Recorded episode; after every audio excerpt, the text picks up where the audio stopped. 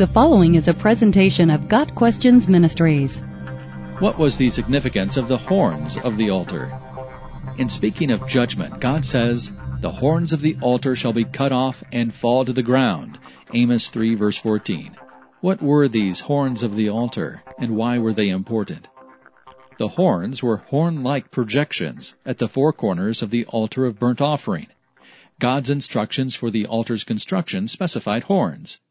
Make a horn at each of the four corners, so that the horns and the altar are of one piece. Exodus 27 verse 2. During Amos's day, the Israelites had apostatized and had erected altars to false gods. 1 Kings 12 verses 26 through 30 speaks of two such pagan altars set up in Israel, one in Dan and one in Bethel. These altars had been constructed with horns at the corners, akin to the altar in Jerusalem. When God says the horns of the altar would fall off, he is assuring Israel that he would judge their idolatry. Indeed, God says earlier in the same verse, On the day I punish Israel for their sins, I will destroy the altars of Bethel. The horns of the altar in Jerusalem had provided a refuge for fugitives. Those who caught hold of the horns of the altar were granted asylum.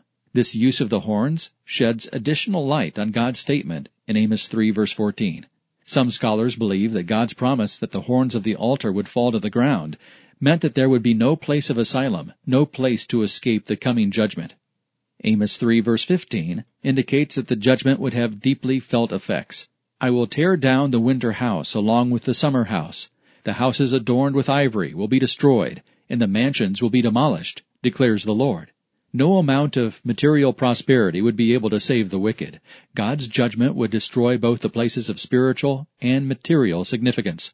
Yet the people of Israel would not be completely destroyed. Verse 12 says, As the shepherd rescues from the mouth of the lion two legs, or a piece of an ear, so shall the people of Israel who dwell in Samaria be rescued, with the corner of a couch and part of a bed.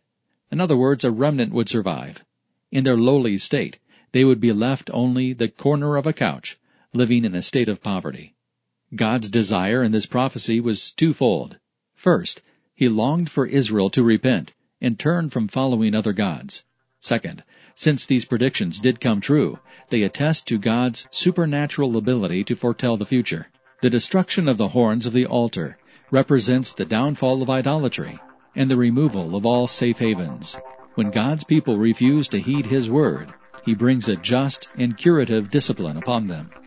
Got Questions Ministry seeks to glorify the Lord Jesus Christ by providing biblical answers to today's questions. Online at GotQuestions.org.